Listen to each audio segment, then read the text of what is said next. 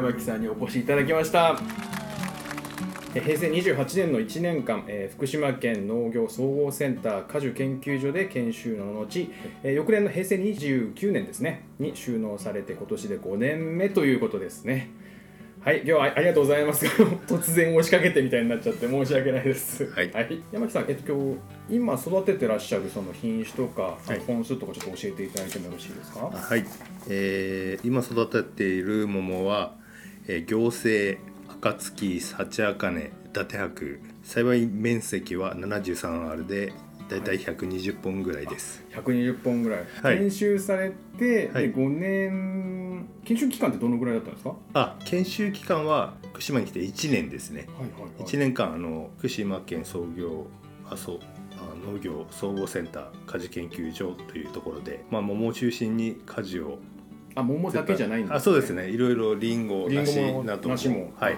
そうなんです。ねで1年研修しました何故桃をチョイスされたんですか？あいやあのもともとあの桃はやるって話だったんですけど、はい。一応果物を作るとやっぱ全体的にこう、まあ、果樹全般同じような流れみたいなのがあるんではい。でそれをおお手伝いしながら、はい。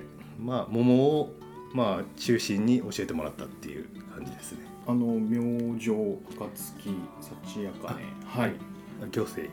あごめんなさい。行 行政も、はい。ごめんなさい、はい。ご行政って、はい。これこれはどのぐらいの時期に、えーとできるものなんですか？えっと7月の前半ち半ばぐらいですね。暁の前。はい、和製の和製。ですになります？はい。あのおすすめしたいこう農具とかなんかありますか？結構皆さんにお聞きしてるんですけど。いやあってよかったっていうのがあのあのトラクターにつけるはいバケットのダンプみたいなものがあるんですよ。はいはいはいはいはい。でそれであの堆肥を今振ってるんですけどもはいそれがない時は運搬車にはいスコップで、はいはい。えー堆肥を積んでえでそれを巻くっていうことしたんですけどそれがすごい大変でそれ,、はいそれはダンプを買ってよかったなと。えダンプその一番ヘッドの部分だけ買ったってことですか？あそれえっとお尻につけるものなんですけあど。お尻につけるんですね。はい、でお尻がこう振るとそこからそう堆肥に向かってこう刺さっていってそれを持ち上げてくれるんで、なるほど。でそれをグサッてしてはい堆肥持ち上げました、はその後はどうなるんですか？それをトラクターでその補助まで持ってってあとはスコップで下ろすとあなるほど。近くまでそこで持ってってくれるっていうだけでも全然違うんですね。はい。あのそれがない時はその堆肥をトラクターにスコップで乗せるはい。作業が増えるので、はい。それがすごい非常に大変で。なるほど、それは先輩農業者の方に教えてもらってえ買ってすごい良かったなと思いましーそれいいですね、はい。ちょっとメモしときますわ、はい。皆さんにこれ伝えましょう。なんかこれ、まあ、いきなりお聞きして申し訳ないんですけども、はい。なんかやってしまった失敗のエピソードなどお伺いできますか？たそうですね。まあたくさんあるんですけど、え一番最初あの1年目桃栽培を始めた時に花が咲いたその花が一個一個が桃なんですよ。ーはい。で最初その付け具合がなかなかまあ教えてはもらってるんですけど自分がやってみるといっぱいつけたくなっちゃうんですよね。もったいないと思って、ねえ。そうするとやっぱいっぱいつけるとやっぱ桃も大きくならないしそういう最初の年は桃をつけすぎてえ落とすのが遅れてえ小さくなってしまったっていう失敗ありましたね。そうですよね。こう、はい。やっぱねせっかく作るんだからたくさん取ろうと思ってい。っはいぱい実をつけとくと、はい、あれ？みんなだんだんそのえ養分が分、はい。こうあそう分かれちゃうんですもんね、はい、だから結局なんかう梅干しみたいな 梅梅みたいなのがいっぱいできてねこれ食べれんの？みたいなのになっちゃうっていうはい。ことですか、はい、そういう失敗も。僕の父っていうかはい。おじが、はい。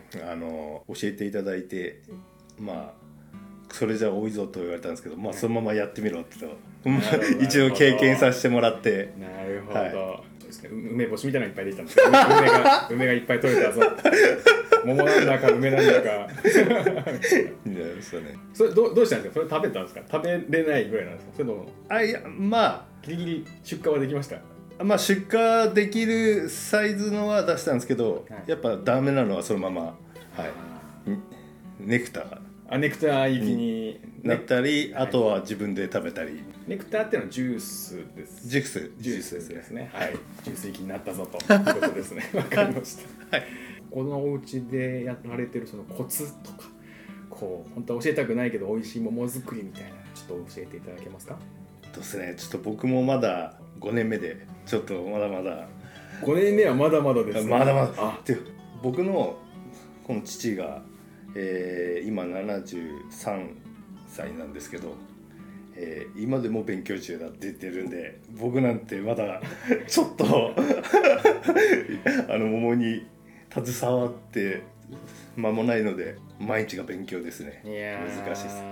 そのおじ様というかお父様は何年ぐらいやってらっしゃるんですか、いやもう高校農業高校卒業してからずっとなんで。そうですか。そうですね。はい560年やってるんですね。半世紀を超えて。はい。そうですよ。はい。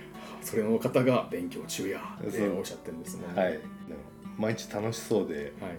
本当そういうす姿を見てこの仕事をやってみたいと思ったんで。あれ以前はどういったお仕事されてたんでしたっあけ、、えっと、こちらに来る前は飲食店で働いてました。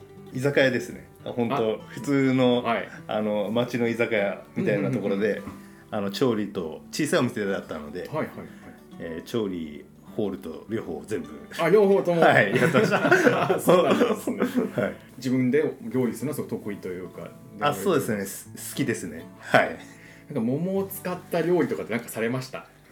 うーん。ジャムとかやりやりまあジャムとかもやってみたんですけど、はい。意外とやっぱ難しいですね。あほんそうですか、はい。でもそういうのもまあいろいろやってみたいと思うんですけど、でもまずはでもその美味しい桃を本当作ってみたいですね。ねえ。はい。でもそれがだけでもすごい難しいので。なんか目指すべき桃の姿みたいなのありますか？あそうですね。あのやっぱ先輩方があのこの郡町っていうのは健丈桃というえすごい桃を皆さん作っているので、ああいう大きくて美味しい桃を、えーつぜひ作ってみたいなと思って毎日あの精進してます。お父様とね。はい、はい。じゃあ、えっと、今日最後の質問なんですけれどもこれからどんなその町に、えーはい。降臨町になっていくと、はい。どう思われますか？という質問なんですがどうですか？そうですね。えっ、とこの郡町の農業者農業をされてる方っていうのは本当熱い思いを持って、はい。えー桃作りをしてる人が先輩方々多いなと思ってえいるので、これからだからこういった桃がやっぱり作られてんだなと思うので僕も一日一日を大切にしてで桃って1年に一度しか作れないじゃないですか。確かにそうですよね。はい、あでもそうか郡町に移住されたわけではない。あ移住ですね。あのもともと東京あそうですよ。どうどうですか？郡町。いや素晴らしいですね。はい。おすすめだ。ここ行ってこい。ぼ僕まだ来て1ヶ月経ってないんですけどもここちょっとこの時期のここ行っとけみたいなのありますか？あ郡町ですか、はい。まあ、全部いいですけどね。僕畑から見るこの半田山とかそういうのも好きだしあー。もうそれだけでも贅沢だこし。この時期の。あやっぱり花咲く時期。桃の花が。え何月ぐらいです4か月。もうもうすぐ咲きますね。あもうすぐ。4月。はい。はい、その開花のしてからの時期は本当桃畑がピンク色に染まってはい。すごい綺麗なので、ぜひ来てもらいたいですね。そうですよね、はい。実際見てみないとわからないですそうですね。もんねはい。本当にね県内だけじゃなくて県外からも、はい。美しいその桃のピンクの畑がボワーって広がるんですもんね。そうです。でからの半田山がボワーって見あえるんそうですすでもんね。はい。最高ですね。半田山まだ雪残ってますねその時はね。